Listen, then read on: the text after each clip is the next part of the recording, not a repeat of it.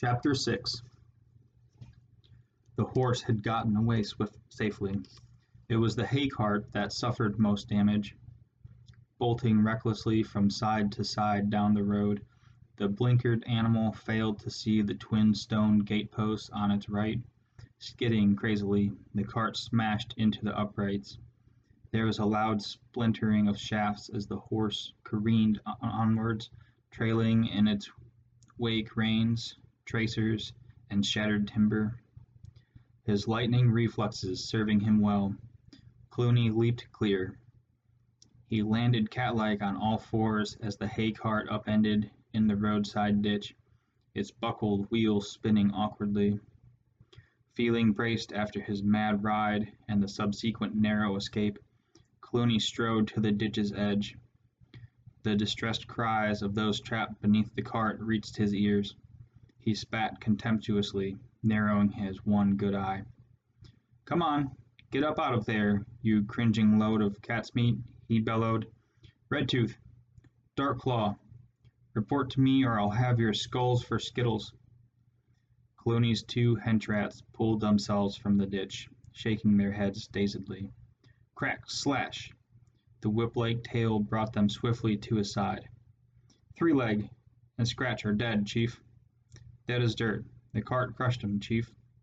Stupid fools, snarled Cluny. Serves them right. What about the rest? Old Wormtail has lost a paw. Some of the others are really hurt. Cluny sneered. Ah, they'll get over it and suffer worse by the time I'm done with them. They're getting too fat and sluggish by the tripes. They'd not last five minutes in a storm at sea. Come on, you dead and alive ragbags. Get up here and gather round. Rats struggled from the ditch and the cart, frantic to obey the harsh command as they quick as quickly as possible.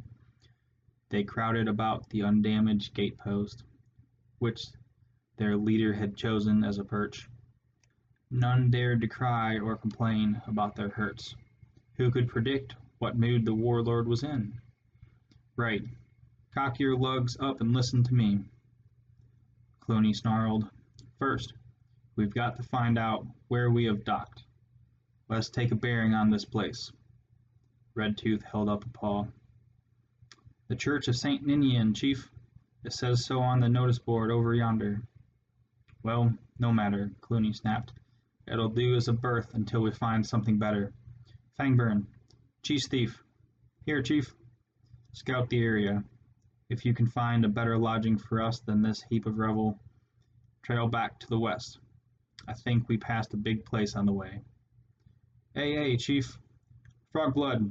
Scum nose. Chief? Take fifty soldiers and see if you can round up any rats that know the lie of the land. Get big strong rats, but bring along weasels, stoats, and ferrets too.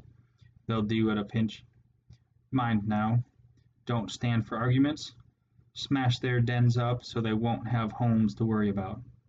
If any refuse to join up, then kill them there and then. Understood? All clear, Chief. Rag ear, mange fur, Take twenty rats and forage for supplies. The rest of you get inside the church. Red Tooth, Dark Claw, check the armor. See if there are things about that we can use as weapons. Iron spike railings. There's usually enough of them around a churchyard. Jump to it. Cluny had arrived.